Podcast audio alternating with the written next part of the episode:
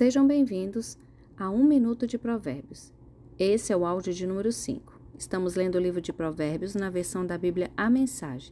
Vamos começar a leitura. O título: Não pense que você sabe tudo. Bom amigo, não se esqueça do que ensinei a você. Guarde meus conselhos no coração.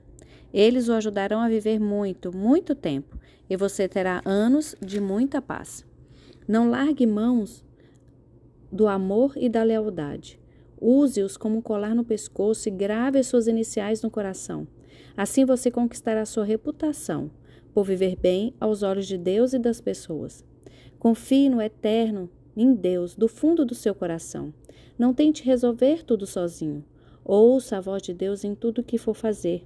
Aonde for, Ele manterá você no melhor caminho.